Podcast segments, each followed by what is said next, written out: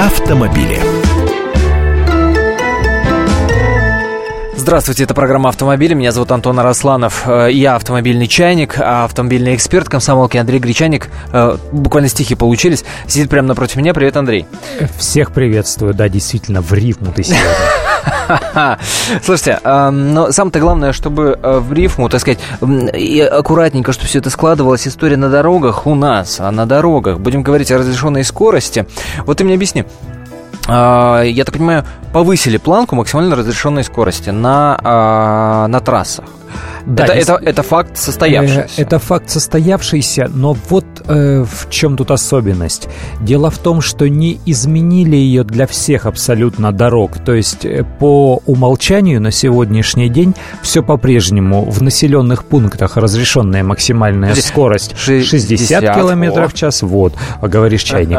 Эм, а за городом, э, соответственно, 90. Хотел сказать 120. Угу. Нет, э, таких ограничений у нас нет.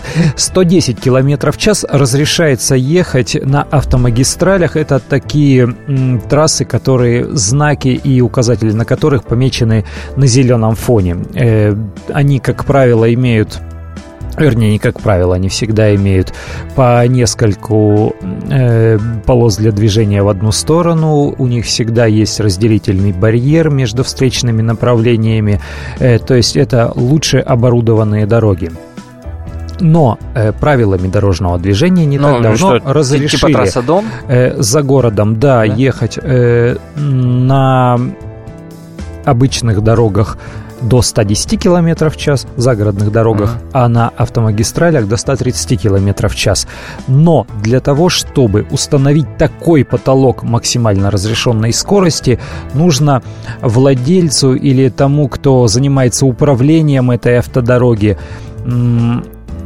ну, пройти, обез... э, пройти необходимую процедуру, и после этого на определенных участках, где будет разрешаться такая высокая максимальная скорость, установить уже э, знаки, ограничивающие скорость. Подожди. Вот на трассе Дон, ага. М4, вот как ты говоришь, ага. э, там действительно стоят на ряде участков знаки, э, ограничивающие максимальную скорость 130 километрами в час. Я ездил там сам, и это не только ага. на платных участках магистрали, это и на бесплатном участке. Вот если отъехать от Москвы, то э, проезжаешь первый платный участок по трассе Дон, и следом, прямо на бесплатном обычном участке, ограничение то, то же самое, да? Слушай, а смысл?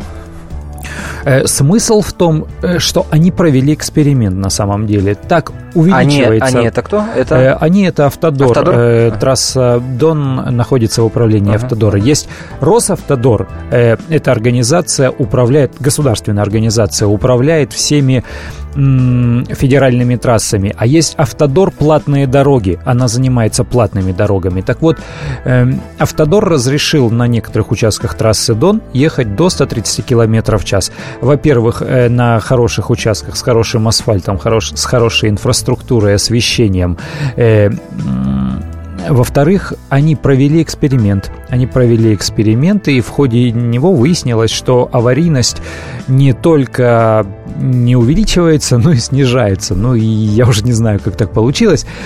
Подожди, ну все, все пахнет какой-то совершенно конкретной и четкой коммерческой историей. Есть автодор, который История занимается платными дорогами и заказывает исследования. Исследования говорят, ребята, по платной дороге на такой скорости ездить гораздо безопаснее. И они пропагандируют езду на этих платных Нет, дорогах. Ну, там, Разве не так? Ну, там было не исследование, и, и вот... там была просто статистика ГИБДД. Но для чего все а, это а, делается? ГИБДДшная да, статистика. но для чего ага. все это делается, совершенно точно понятно. Да, нужно привлечь э, автомобилистов на платные участки дорог, чтобы они заезжали туда и платили деньги.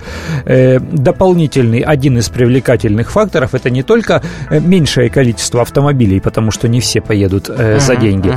Mm-hmm. Дополнительный аргумент – это увеличенная разрешенная скорость. То есть ты можешь ехать быстрее по этой дороге, ну, совершенно очевидно, да. Но, повторяю, это пока что ограниченное количество, там всего лишь несколько десятков километров на всю страну э, таких дорог. Но факт остается фактом, и со временем количество платных участков дорог ага. у нас будет увеличиваться неизбежно.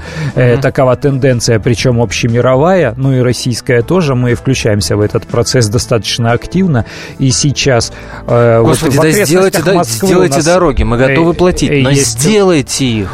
Ну, Черт. вот ты знаешь, тут осторожный очень момент. Ты готов платить, далеко не все готовы платить. Э, я видел неоднократно, проезжая по участкам и платным, и альтернативным рядышком, э, что люди на достаточно дорогих больших машинах, ага. тем не менее, сворачивают, там сдают задним ходом, если видят указатель, что там дальше платный участок и уезжают на другую полосу. Ой, это у нас, Они знаешь, это обычная быть... история. В кредит дорогущую машину взял, а подумать о том, что в месяц вообще-то требуется денежка, чтобы ее содержать, не подумал. Да, там, и потом тебе, на там тебе придется постоять, э, больше, э, больше израсходовать топлива. Там где-то придется переть по обочине, объезжая пробки и да. заторы.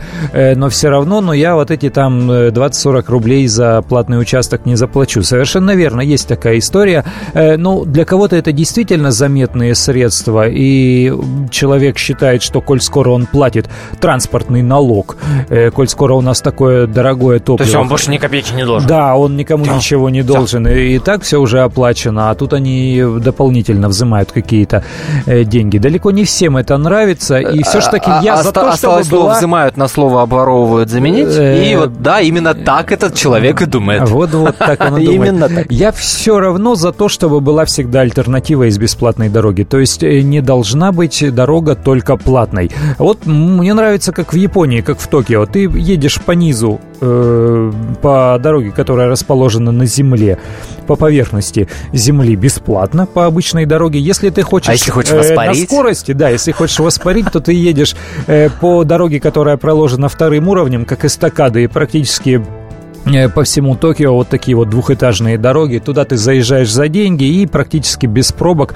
Говорю практически, потому что действительно возникают там кое-какие заторы. Но там сверху нет никаких светофоров, там нет перекрестков. То есть туда заезжаешь наверх и мчишься. Но у них невысокие разрешенные скорости, у них нет таких э, безлимитных автобанов. У них там, как правило, 80-90 километров в час уже но, э, ограничения. Но все равно но, ты с этой а, а скоростью а, объясни, спокойно... А, подожди, а, а объясни мне тогда эту логику. Почему в Японии а, такое ограничение? А у нас только ли потому, что какой русский Но... не любит быстрой езды? Почему у нас выше? У нас, э, видимо, во-первых, решили взять за пример Европу, а на ряде немецких автобанов гораздо выше разрешенные скорости.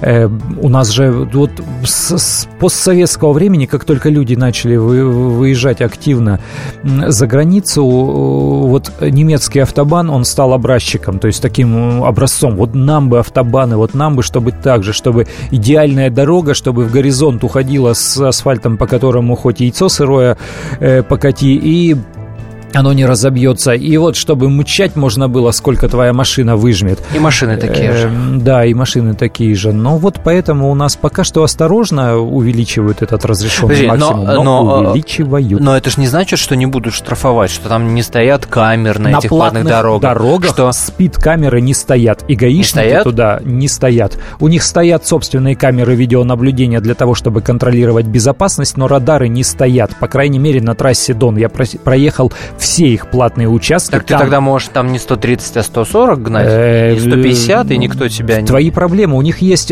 А, подожди, до 20 у, нас нет? есть... Э, да, до 20 нет. То есть 150 ты можешь ехать по такому участку, и тебя никто не вправе оштрафовать. На сегодняшний день это Вот же ж загадочная русская душа, понимаешь. Ограничение 130, но гнать можешь 150. Гаишники все время хотят э, сократить эту разницу до 10 километров час. Андрей Гречаник был в студии. Это программа «Автомобили». Не переключайтесь, оставайтесь на волне радио «Комсомольская правда». Леонид Захаров любит путешествовать по всему миру. Он побывал во многих странах, и в каждом новом месте он обязательно пробует местную кухню. А потом в Москве отчаянно старается повторить лучший рецепт для своих домочадцев. Но вначале обязательно репетирует его с профессионалами высшего класса. Встречайте Леонида Захарова и лучшие кухни мира в программе «Отчаянный домохозяин». Каждую субботу в 9.05 по московскому времени на радио «Комсомольская правда».